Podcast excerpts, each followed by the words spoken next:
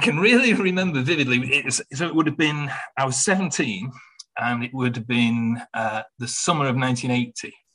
I was a bit of a loose end summer. I'd just finished high school, and I was waiting for. I did a year of work before I went to to university, college, and um, I um, just one afternoon, I just remember being kind of bored and at a loose end, thinking, "Well, I'll I'll put something on that I've never really listened to." And so I found this tape of Born to Run I'd never never played and put it on and just sat there. I can I can remember it so vividly. The sun coming into the windows, the, the sofa I was sitting on, because I put on I put on obviously Thunder Road and the piano comes in and you got these great lines like a vision she dances across the porch. And that's a that's a nice line. I like that. This is it. This is interesting. And you know, uh, don't turn me home again. I just can't face myself alone again. I'm thinking this is great. And that that this just got drawn into this song by these fantastic lyrics.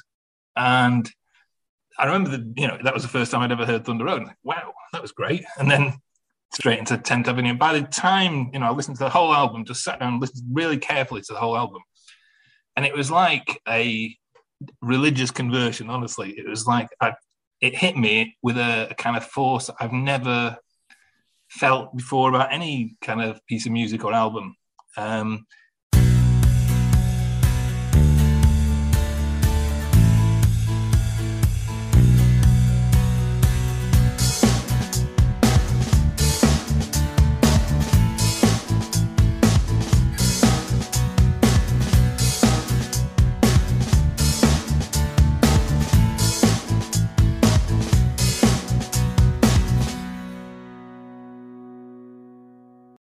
Hello, everyone, and welcome to a new episode of Set Listing Bruce, your podcast all about Bruce Springsteen, his music, and mostly his fans.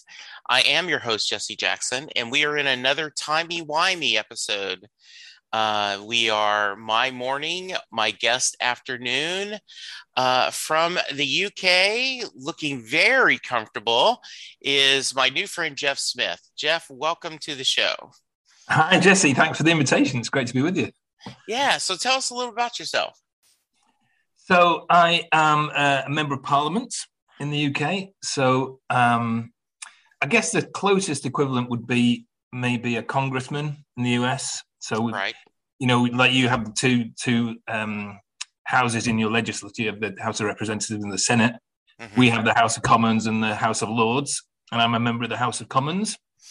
Um, I represent a seat called Manchester Withington. So Manchester is in the north of England, um, and my patch is the sort of south side of Manchester. Uh, and yeah, and before that, I mean, I've been in politics a long time. I, am a, a, Labour MP in in uh, in the UK, and I've been in kind of Labour politics for a long time. Um, before that, I was actually unusually for a, a, member of Parliament. I was a DJ. That's my background. Oh, how um, interesting! Yeah. So, I mean, the, the great thing about Parliament in the UK, and I guess it's the same in, in the US, is um, we have all kinds of people with different backgrounds there. So you can be, you know, lots of kind of political advisors and lawyers and those kinds of things, but also, you know, miners, um, I don't know, uh, you know, care workers, all kinds of different people. And I think I'm the only former professional DJ. So um, I made a living doing that for about 20 years. Um, so I was a kind of respectable citizen in the day. I was on the local council in Manchester, and then by night I was in in nightclubs playing music. Wow, uh, what what made you want to go to uh, to seek something, you know, uh, national wide? You know, a you know a country, you know, a, a yeah. Yeah, more of a uh, instead of local politics, more of a national. Well, it, it was never my plan, to be honest. I never intended and never set out and thinking one day I'm going to be um, an MP. Um, I just got involved in local politics. I got involved in the local council and it became more and more involved. And um, I was kind of in charge of the budget for the city and that um, kind of responsibility. And then uh, back in 2013, uh, there came just happened to become a vacancy for the um, for the Labour candidate for this area. Uh, so I thought if I don't put my name forward, I'll probably regret it forever because um, it's my home home area where I grew up. Um, so I thought I'll give it a chance, and I was fortunately I was selected by the Labour Party to be the candidate. And in 2015, we had uh, in this area we had, we had a good result, and we won the seat back actually from another party. And um, yes, I've been a, a, member of parliament since 2015. Do, uh, yeah. Does young Jeff? Are you shocking young Jeff to think that you know? Because it sounds like music was your gig, and all of a sudden, would young Jeff go, "What? How did this yeah. happen?" I think so. I think young Jeff was absolutely convinced that he wanted to be a rock star. Um, Didn't we all? Didn't yeah. we all? Yes. and th- there was going to be no doubt about it at all. But um, somehow, I don't quite know how that didn't work out. Wow. it didn't work out.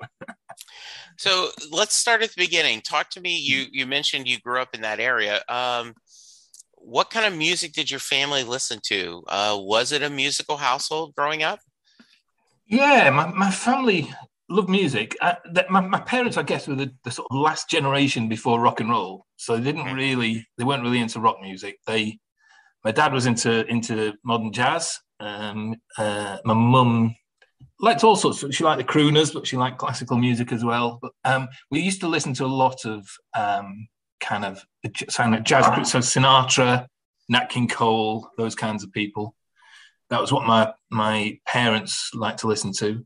But also kind of omnipresent in my youth were the Beatles. Um, mm-hmm. So I grew up, and one one of the things they tell tell about me is I used to dance around when I was a toddler. I used to dance around to the uh, early Beatles records, and uh, it they're kind of. I mean, I still think the Beatles are the greatest artists of the 20th century, and sure. um, and I think you know they're, they're, they're another one of those sort of artists who are kind of go through your whole life with. I think. Um, and so I, I, was quite into the into the that kind of stuff when I was a, when I was very young. I was into the Beatles and that kind of um, '60s sound, and then um, and then I don't know if you had this phenomenon in the in the US, but when I was get, really first getting into music properly, uh, we uh, we had glam rock. Um, mm-hmm. So into kind of uh, Slade and the Sweet and some of those kind of slightly rocky but very poppy um, bands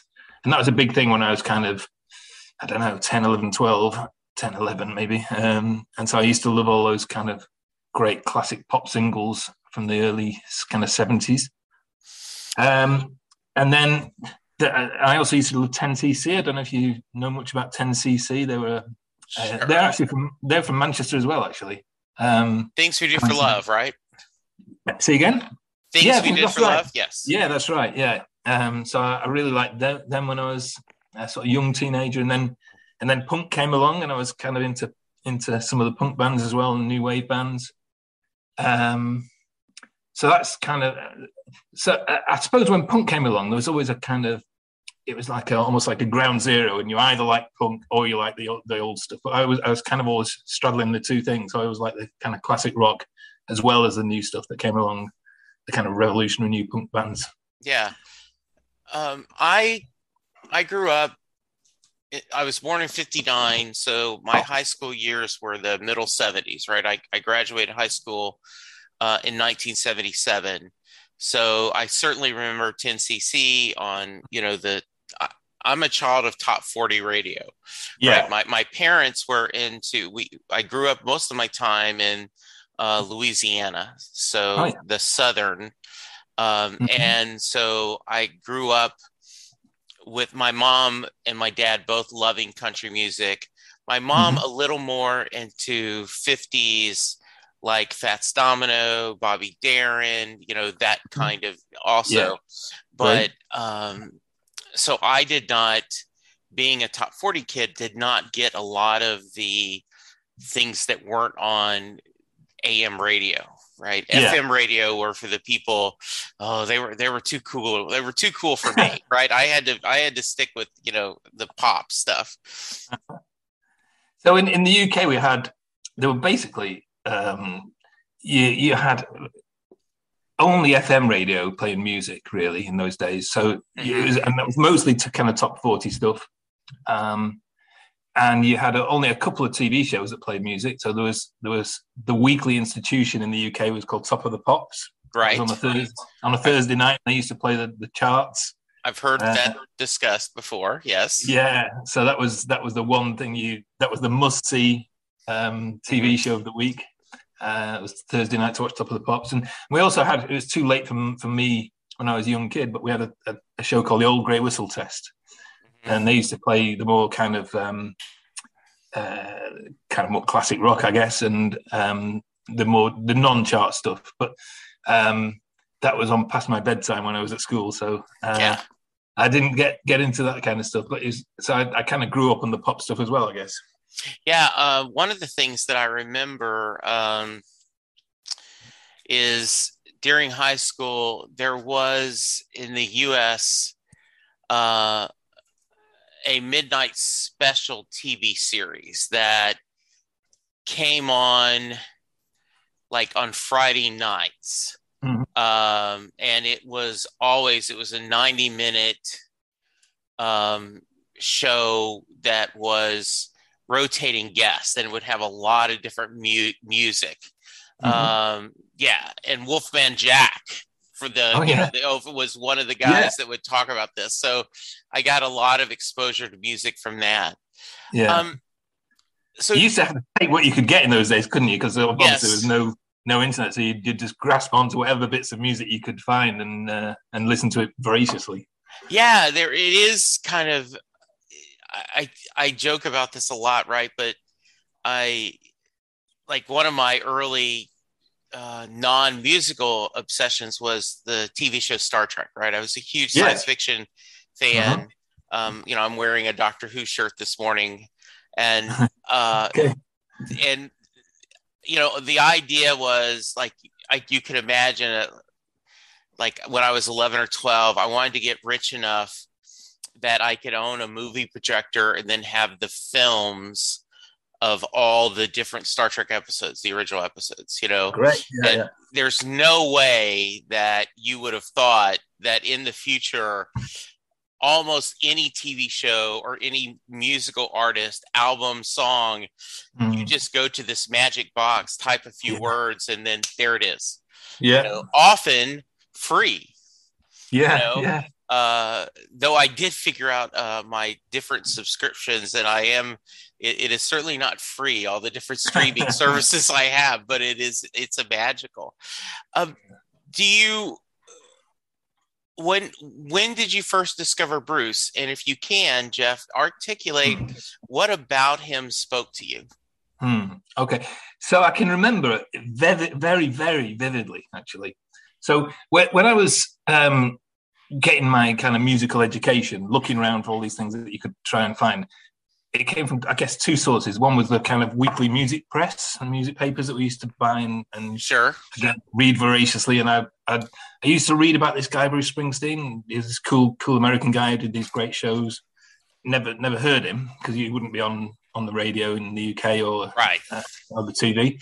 And then my the other part of my musical education came from we used to go to I don't know if you have these or had these in, in the US as well, but um, in in our local library we had a, a record library section. Yes, absolutely. So along, yeah, so you'd go along and borrow an LP and tape. You'd borrow it for a week, and I'd go home and tape it, put it on cassette, and you know I, I kind of that's that was kind of a musical education. I'd go and, and get all kind of Pink Floyd and Led Zeppelin and Rolling Stones and all those um, kind of classic records and tape them and built build up this this kind of collection of great music. And I in, in while I was doing that, I I recorded um, Darkness because I'd read about this guy Bruce Springsteen. Yeah. And I also at some point got a tape of, of Born. I must have taken Born to Run home, borrowed it, taken it home, and taped it. And never really listened to it. And I listened to Darkness a couple of times and thought, yeah, I like that. I remember quite liking Badlands and quite liking Racing in the Street, but it didn't really hit me, you know.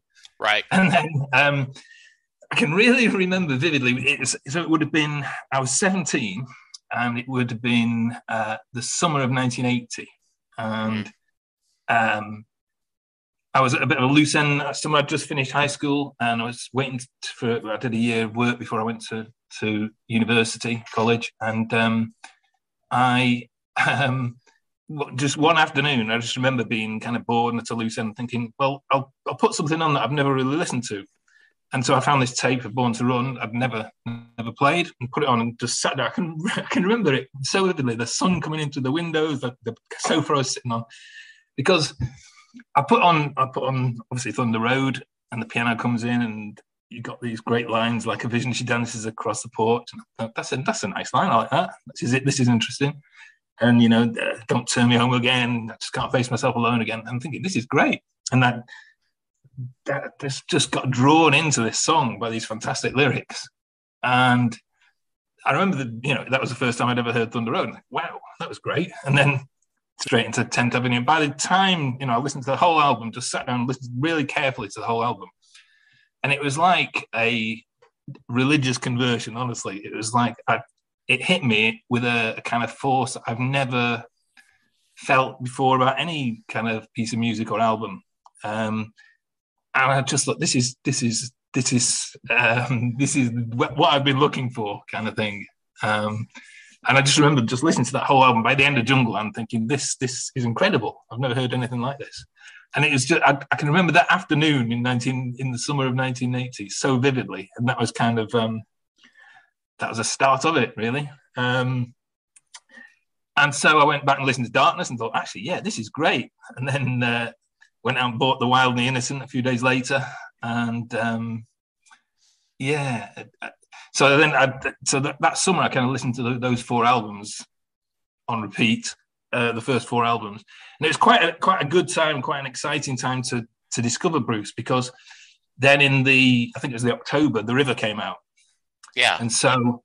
Um, there was a lot of buzz around Bruce, and then he came over. He was he was due to come to the UK for the first tour for the River Tour uh, the following year, the following spring. And yeah. so, um, the other thing we used to, so I was I was reading everything I could find about Bruce Springsteen. You know, bought the Dave Marsh first biography and um, listening, obviously listening to the, the four albums, listening to any bootleg bootlegs I could find, um, and just and and always you know reading about these legendary shows that he did. And, and getting more and more excited. One day I'm going to see this guy, and it's going to be amazing. Um, and so it kind of that was and, and of course in those days we had fanzines as well. And so in the uk we had a fanzine called point blank.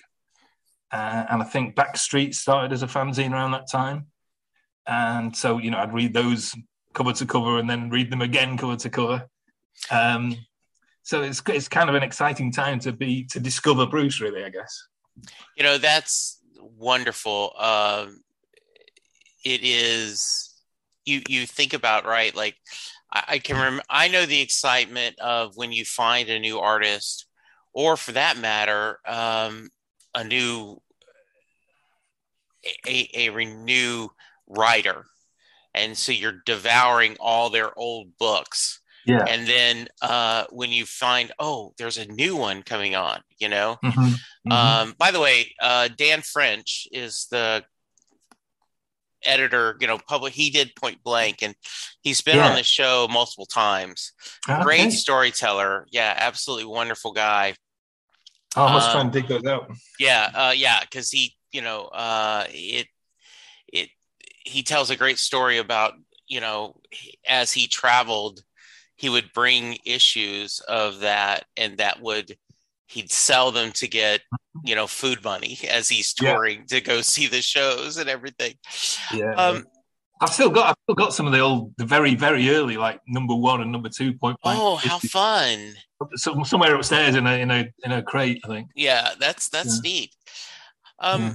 so I always like to preface this, Jeff, with the amount of times you've seen Bruce perform live is not a good barometer of how big of a fan you are. I've had, uh, in fact, this summer, um, I had two guests who are massive fans that um, seeing him on Broadway this second run was the first chance they had had to see him. Wow. You know, so, uh, but for the record, how many times have you seen him perform live?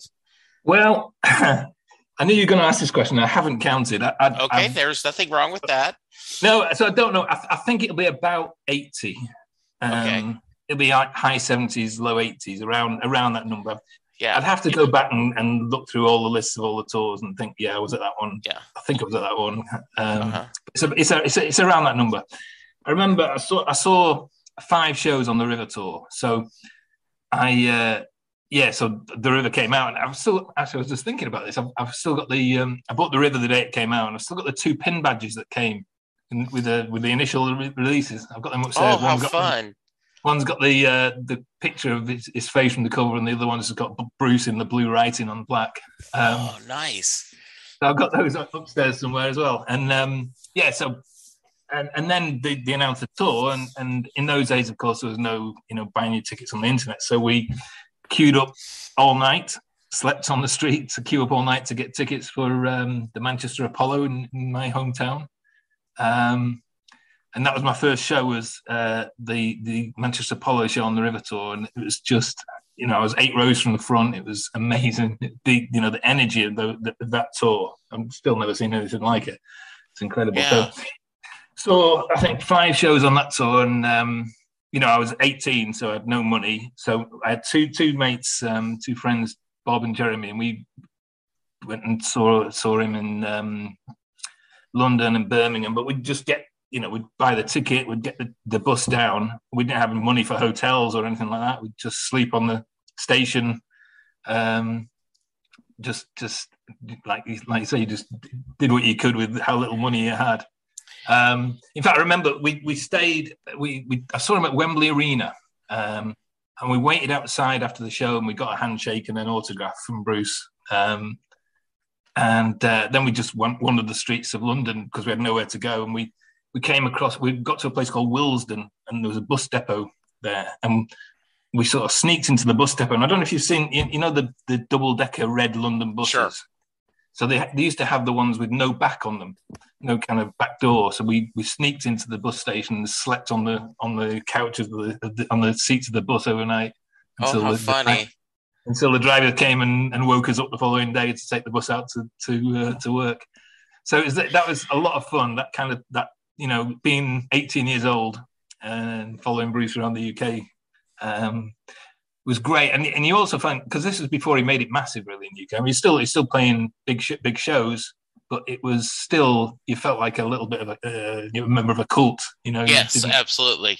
He was uh, he was not a big superstar at that stage, but you know the people who were really into him were really into him. So we used to see the same people every show, kind of thing. That was that was a lot of fun that tour. Yeah, that's that's great.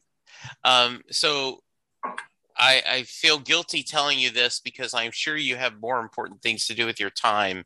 But there is a wonderful website called mybossTime.com. Yeah.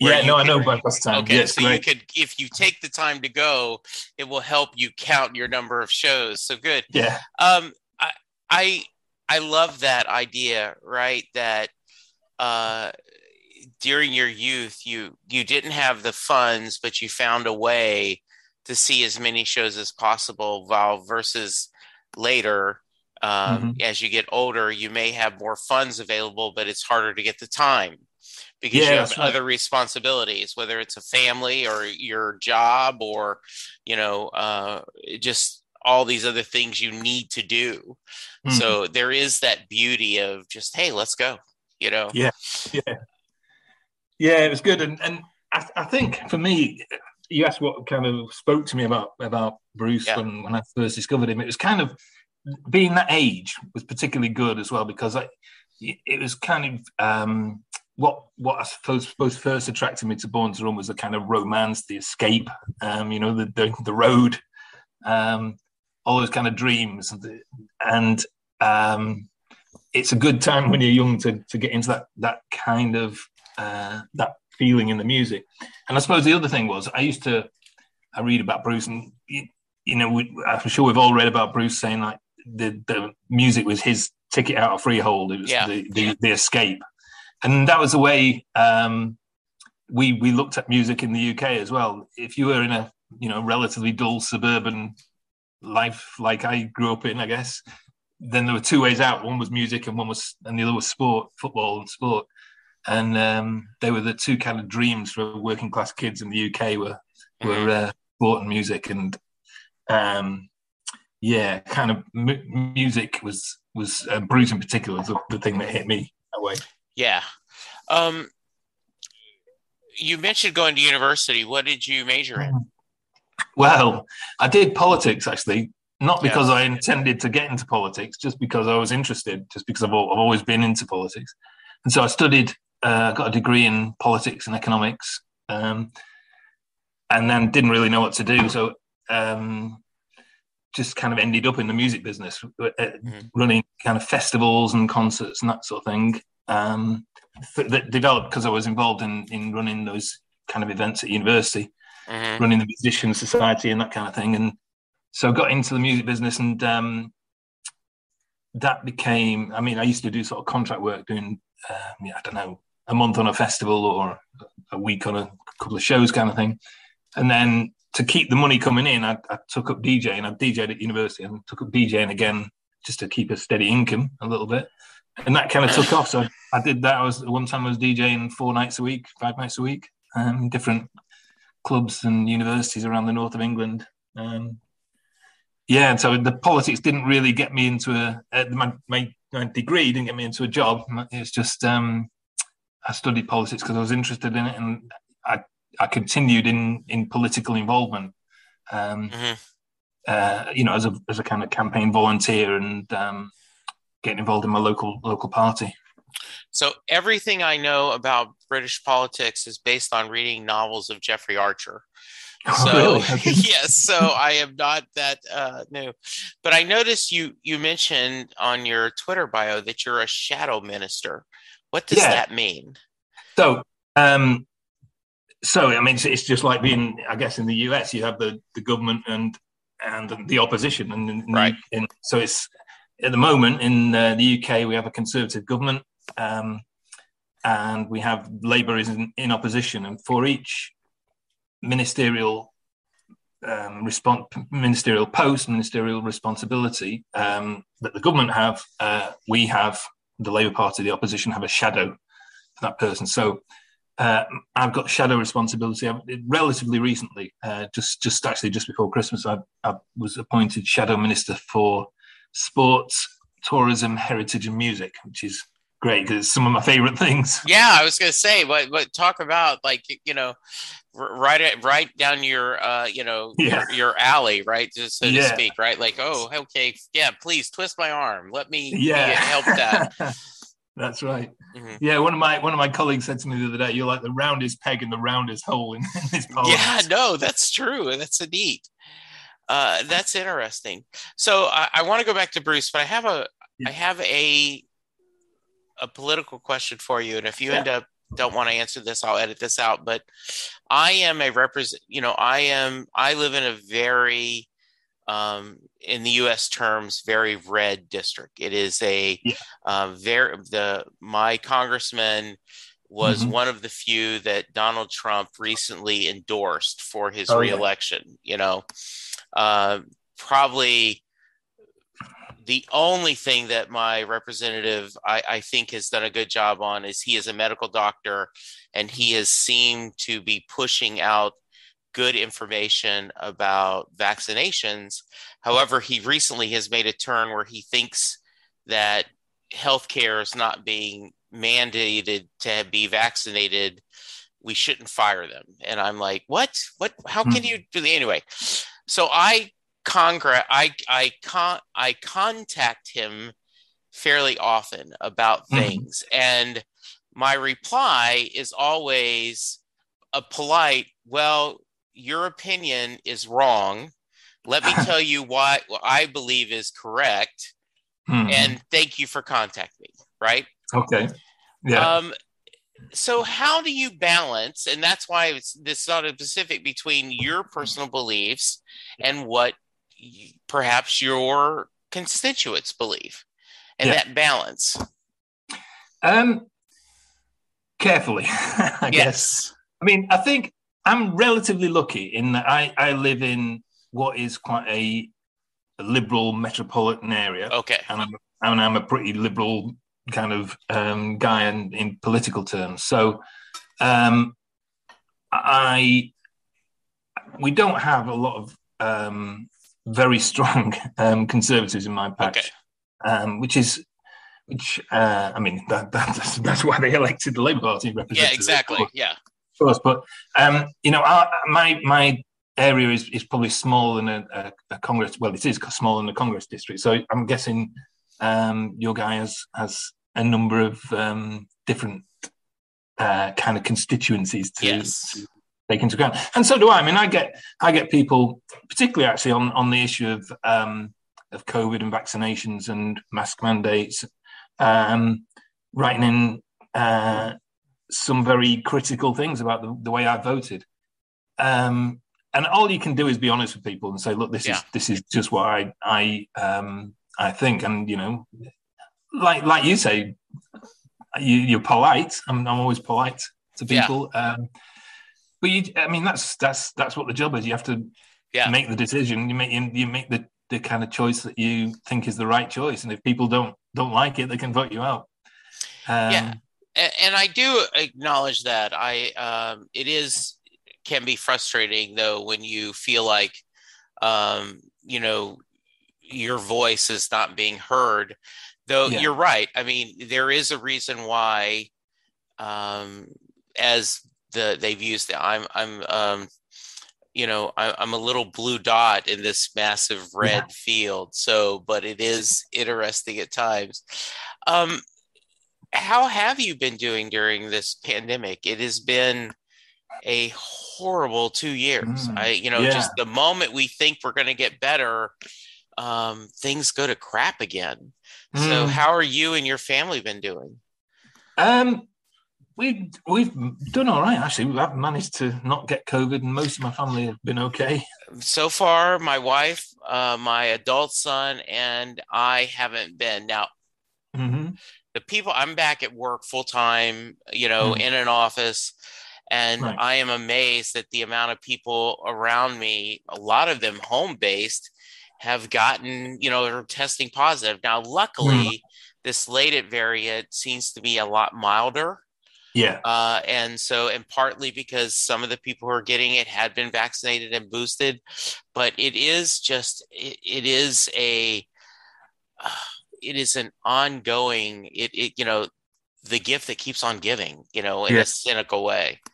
Well, we, I mean, we've just come out of our regulations in the UK this week, this just a couple of days ago. Yeah. We, we cancelled all the, um, the mass mandating and the, uh, a lot of the kind of um, uh, you know, work at home and all those kind yeah. of regulations. So I think we're probably a little ahead of, of, we got Omicron quite early, so I think we're a little ahead of the US and, yeah. and most of Europe and in coming out. And we just have to hope now that we don't have another variant that sets us back again. But like you said, it's I mean, who who would have dreamed we've had we would have what we've had over the last two years? It's been a, such a strange time for everybody. It um, has been. I, you know, uh, one of the things I I remember and kind of sheepishly is um, at the end of February of last year, uh, one of my coworkers came to me and said, "You know, Jesse, I'm really worried about this coronavirus." And I'm like, "Oh, it's okay.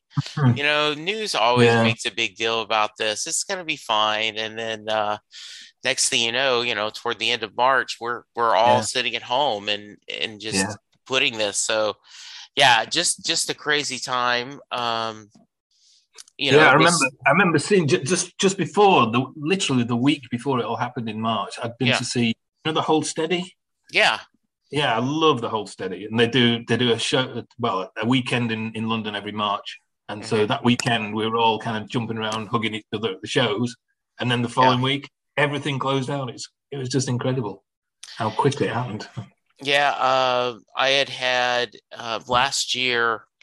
I did a friendship month, and I did an episode. I did uh, like eight episodes of friends that had uh, bonded through Bruce joined mm-hmm. me on the episode. You know, did a series of episodes, and one of them that made me laugh was um, a bunch of um, fans, female fans, had all gone to Light of Day like mm-hmm. either in February or March, whenever mm-hmm. that was, uh, you know, in 2020. And they were like, you know, we were just enjoying ourselves and none of us had any idea of what was coming and that this would have been our last show. Mm-hmm. Um, so let's getting back to Bruce a little bit. Mm-hmm. Uh, I always like to ask about favorite songs or albums. Before I get to that, mm-hmm.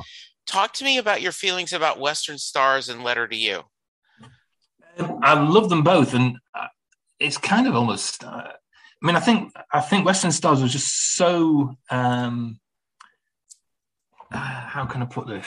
Uh, so kind of self-contained as a piece of work and so lovely Yeah. and, and such great songs.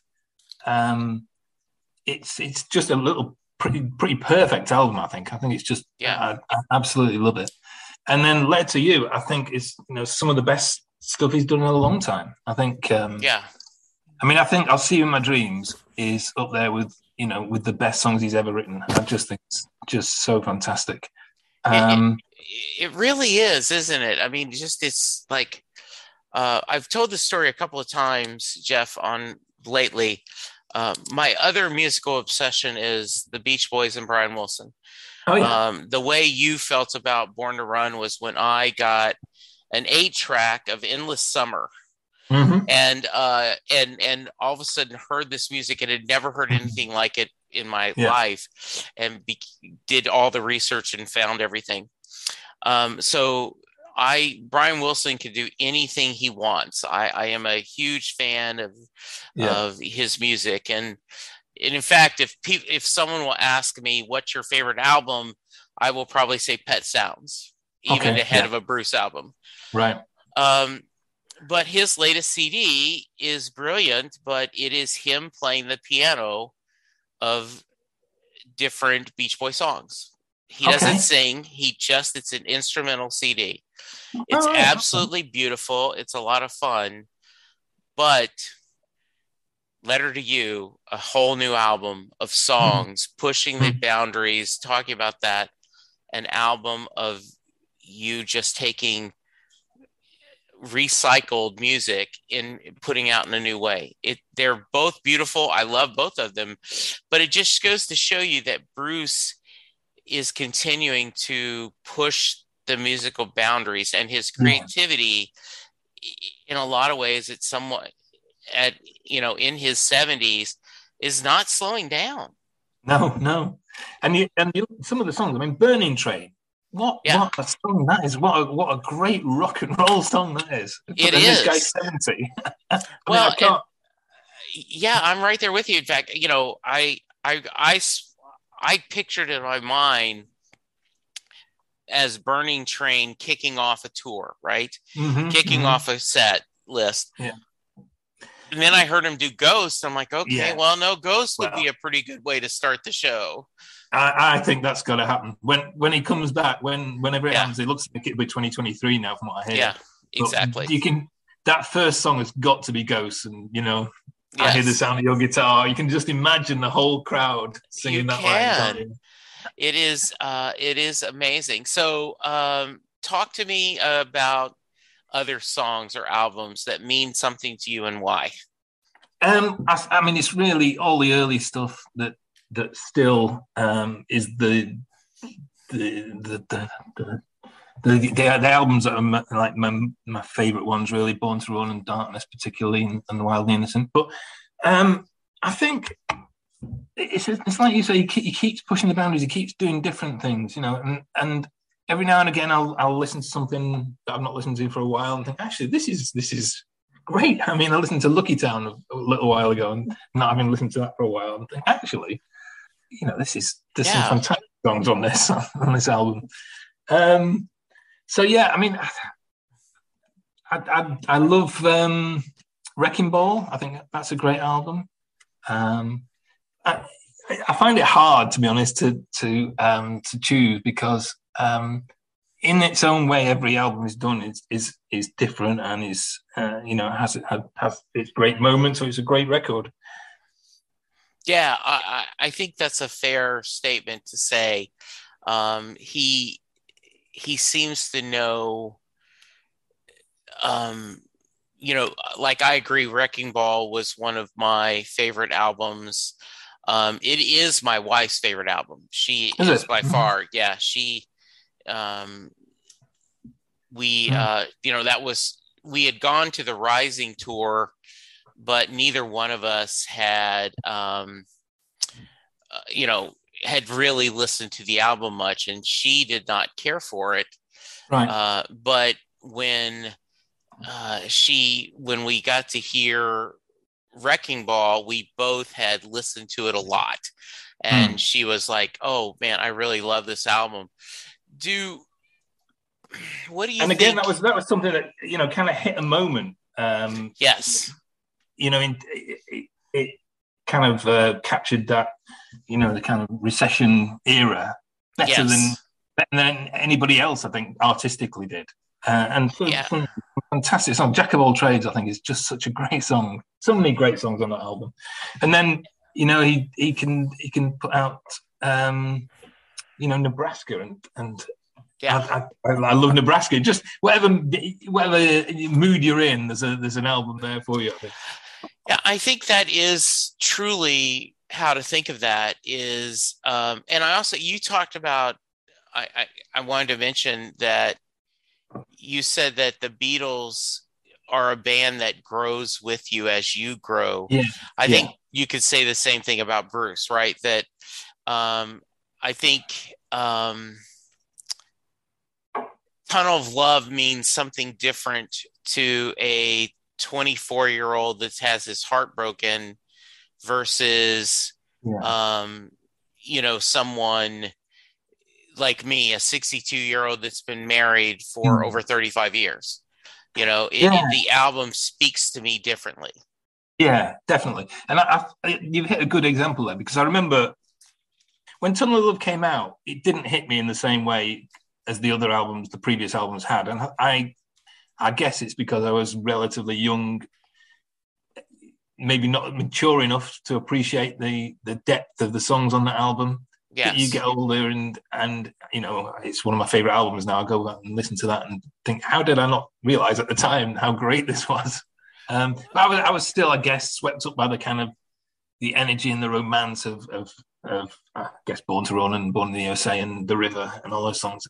Um, and so Tunnel Love didn't hit me in the same way, and and then um, Human Touch and Lucky Town the same didn't hit me in the same way. So I, I, went through, I suppose, a period in the sort of early '90s when I didn't listen to Bruce that much, and then uh, I guess it was the reunion tour kind of. Um, it was like a reaffirmation, a rededication. He he described it, didn't he, as a rededication of the band to the to the fans. Yes and I I kind of approached that reunion tour with a bit of trepidation. I only bought one ticket for one show. I thought, well, maybe this is going to be not so great that we kind of rehashing the old magic won't be there. And uh, I went, and it was just fantastic. And um, you know, I went and bought a ticket for the following night show, and um, yeah, it was just it was like my my my personal rededication to, to Bruce and the E Street Band as well. Yeah, I grew up in the South um, and um, grew up as a Southern Baptist, a um, and then later converted to Catholicism, uh, partly because, well, majority because I was marrying a Catholic and decided, you know, that this would work better for both of us. But um, you know, in the Baptist church and a lot of Protestant churches, you have revivals where you have a guest yeah. Preacher come in and you spend three or four nights of you know going to services with a lot of music and preaching. And uh, you know when bruce talks about a rock and roll revival i think that's what he was doing. Mm. uh, i i tell this story often on the podcast but I, I just i think it's amazing. I had a guest that shared with me that similar to you he was sitting at the revival, he was sitting at the reunion shows, and he remembered being in the middle of the show in the pit going, This is it. This is this is the pinnacle of my fandom. It'll never get better than this. Uh, it's all downhill from here. Uh, but I'm happy. The band has gotten back together. We've gotten a great tour, mm-hmm. and now then they're all going to scatter back on their ways. Yeah. And maybe every three or four years they'll do a greatest hits tour. But you know, th- this is a good ending. And he mm-hmm. said, I think about that, and I just want to go tell that kid. And he was an adult at the time. You have the Rising coming, you have Magic coming, you have Wrecking Ball coming, you yeah. have Bruce on Broadway. You mm. know, you you have a river tour where he plays the river in full. You know, yeah. uh, there is just so much left. An autobiography, you know, kid, yeah. he's just reached halfway in his career. Yeah, yeah, yeah. And and the thing is as well, the show's just sometimes I just think get better. I mean, I, Yeah. I still hark back to that first River tours to think that they're my favourite shows. But maybe next one after that is I saw him at um, the MetLife Stadium on the the River tour, Yeah. um, and it was uh, so that was what 2016, wasn't it? Right. and and it was the, it was the well at the time it was the um, the longest show he'd done in the US, and he played Yeah. finished with Jersey Girl. I remember started with New York City Serenade, finished with Jersey Girl. Yeah. and I think that was just that was maybe after those early River shows. That was my favorite Bruce show. After you know, and that's 80 shows later and tw- Yeah. 40 years later. So um, I think I've all, I've been to Jersey once, and I was on one of those shows. There was Uh-huh. there was there was two, like one one night, then the second like two nights later. Then he had to go back to Chicago, and then he came back for a third night. So I was there Yeah. that second night. Okay. Uh, that was the one where the couple got engaged during Jersey Girl. Okay, Right. Yeah. okay, yeah. but yeah, I remember that was the first show, and I've done 16, including Broadway. That was the first show where I went, I've had enough. Like, usually after the show, I'm like, man, I wish he could have done one more. I'm grateful, but I'm greedy. Right. Yeah, yeah. But that show with, um, it was almost four hours. It Yeah. was, you got Jack of all trades with strings you know, and and, and I, you know, I was Jersey Girl with the fireworks. yeah. I was like, this is perfect. Yeah, it was, I, I you know, I, I am sated, and uh, and of course, a couple of days later, I, w- I was ready for more. But that was the first time I can remember going where, yeah, and I I just think it is the band has continued to the cliche right like age like fine wine but the reality is they have. They've all gotten better and that shorthand and friendship of theirs just makes a difference. Yeah, and the, the I think the the sort of chemistry between them now, and you know, they don't have the energy that they used to have in the old days, but there's right the you know the playing and the sort of chemistry between the band is is as good as ever, I think. And we just have to hope hope it's uh, we see it again next year. I think.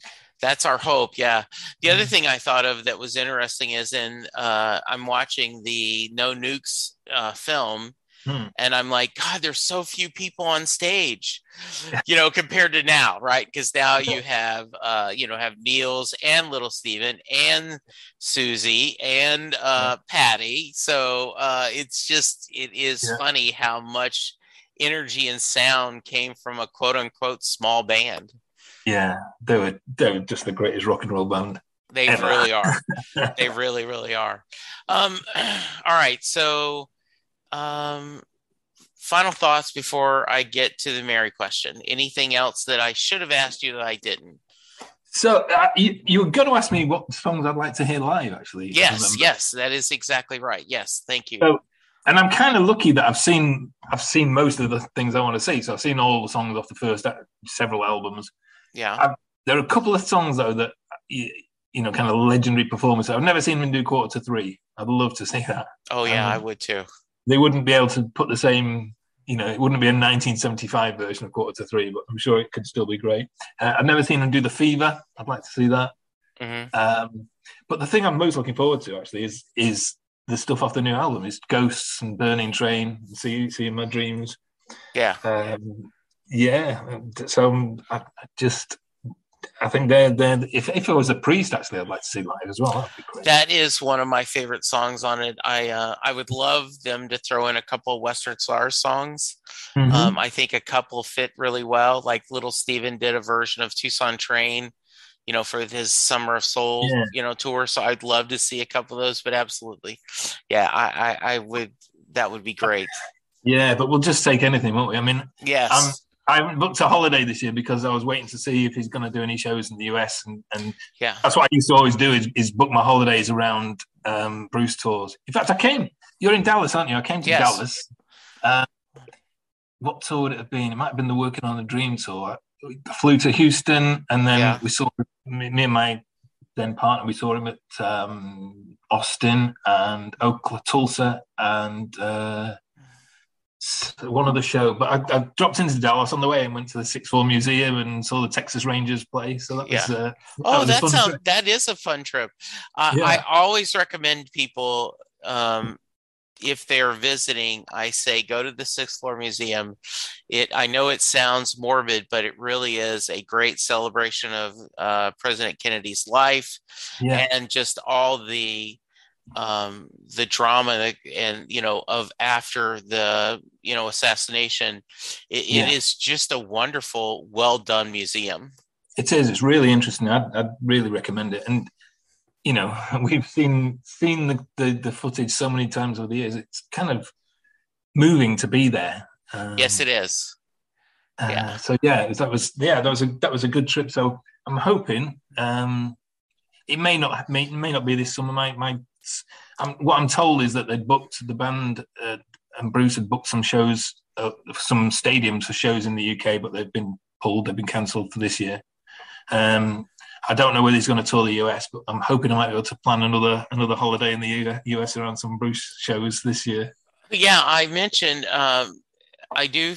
I've I have talked to people who have talked to people who have talked to people, right? So uh, the gossip game, but uh, it sounds like that. And I was listening to the Boys and None But the Brave podcast that, you know, understand that you know almost every um, film and TV set has a COVID officer that kind of runs things. And he said that it is nothing to have the COVID officer come and say, okay, blank and blank have tested positive. They need to be all set for five days. Um, and I know that's happening in my workplace. So, yeah. I, I mean, can you imagine? Okay, uh, Gary and Max tested hmm. positive. Uh, you guys are gonna have to go on without a bass player and a drummer, you know? and it's like, no. Yeah. Um, selfishly, I would love him to do a solo toward the end of the year because then it would be uh-huh. like him and Kevin and a couple of techs seems like they could stay safe with you know yeah. Uh, yeah. but the reality is we want them to be safe and to do what's right. So I think it'll be 2023 before we get them. And who knows? He may surprise us this year and give us another album. And then yeah. uh, you know so we'll we'll see what happens. That is great. yeah. Yeah. uh, what's the furthest you've traveled for a show because so, Jersey's pretty um, far. So I've, I've, I've done a fair bit of traveling actually. So I've, I've been around quite a few places in Europe. Um, I've seen him in New York a few times. I saw Broadway show twice. Um, yeah, did that little trip out to to Texas. Um, yeah. And but the furthest I've been actually, I went to see him in Australia. Oh, nice! the, last, the last that was the last show I saw was um, in Brisbane. So mm-hmm. sorry, two shows in Australia uh, in what would that be 2016, wasn't it? Yeah. Um, so Great yeah, show. Spent, that would have been good shows to go to. Yeah, they were nice, and uh, got to visit some friends there as well, so that was good. But yeah, that's um, most of my money goes on, on seeing Bruce. I'm traveling nothing, to see Bruce. Nothing wrong with that at all, Jeff. nothing wrong with that. Um, all right. Uh, so if you are listening to this podcast uh, mm-hmm. because you're a supporter of your uh, local MP and you have not ever heard the podcast before, I end every episode with the Mary question. Uh, Jay Armstrong, who is a retired English teacher from the Philadelphia area, uh, came up with this question. He would spend uh, two days in his honors English class breaking apart Thunder Road uh, treating it as an epic poem, mm-hmm. comparing it to Robert Frost and other poetry. Uh, they look at the imagery, they look at the themes that Bruce is exploring, and at the end of the two days, he asks this question Does Mary get in the car? So, Jeff, does Mary get in the car at the end of Thunder Road? Yeah, she gets in the car. She can't not get in the car, can she? no. I, so, what does, the, what does the professor think? Well, he thinks she doesn't. Oh, okay. And uh, about 60 40, 60% of my guests say yes, she gets in the car, and about 40% says she doesn't. Oh. Uh, about 40% think that he either he doesn't make enough case or she's too afraid. Uh, and uh, so I always think that's interesting. Why do you think she gets in the car? Well, it's that it's that line. You, does does he make the case? You listen to that song. Yeah. Does he make the? I think he makes the case. if, that I was a, think- if that was a woman, I'd get in the car with Bruce after that song. I think so too. my I, I agree. behind me laughing. Uh, what's that? my partner's behind me laughing at that. Yes, absolutely. Um, are is it? Uh, are they Springsteen fans? Yeah, she's she's been converted. Yes, very nice. Good. Uh, yeah. Mhm. Well, very good. Um, thank you so much for joining me, Jeff. This is a great. Um, if someone wants to reach you, uh, you're on Twitter, aren't you? Uh, I am on Twitter. I'm at, at uh, Jeff Smith, etc. So it's Jeff with a J, Jeff Smith etc. Okay. Um, or you can just Google me. I'm uh, MP, Jeff Smith MP. Uh, you can find Yeah. me. yeah, it is. It is fun. I had sent you an email confirming, and I got the. Uh, I I got I smiled because. Uh, you know, you talk about making sure your address, so I know if you're a constituent or not. Same thing Yeah. for me when I reach out to both my senators and my congressmen.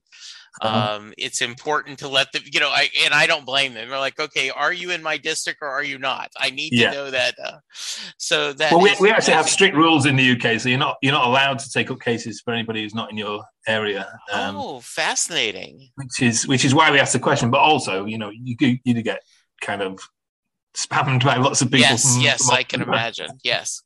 Well, Jeff, thank you so much for your time. I appreciate it. Um, continued good health, uh, continued success, and who knows? Hopefully, we can meet someday on the road and we can uh, Yeah, share a beverage and get to talk in person. That would be great. Thanks for having me, Jesse. It's been fun. All right. I appreciate it. Listeners, go get vaccinated, go get boosted. Yeah. Remember to be good to each other because that's the only way we're going to get through this. Thank Yeah. you, Jeff. Thank you, listeners. Goodbye. I want and need your feedback.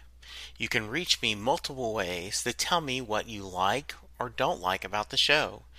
You can reach out to give me guest suggestions or maybe to join me on the podcast yourself. We're on Twitter at SetListingBruce or at Jesse Jackson DFW. I have an Instagram, SetListingBruce or Jesse Jackson DFW. Our Facebook page, facebook.com slash setlistingbruce. Go to patreon.com slash setlistingbruce to find out how you can support the show. And we have several tiers of support. Please go to your favorite podcast player and hit subscribe. And tell a friend about the podcast because that is the way we're going to grow. If you're not tired of hearing me speak, you can hear me on Next Stop Everywhere, the Doctor Who podcast, where Charles Skaggs and I talk all things Doctor Who. The How Many podcast, where me and my friends Gary, Scott, Bob, and Jr. talk pop culture. And finally, my newest podcast, The Last Best Hope for Conversation, a Babylon 5 podcast, where Karen, Lou, and I are going through the TV show Babylon 5 one episode at a time. I am always looking for guests, so please reach out to me, setlistingbruce at gmail.com.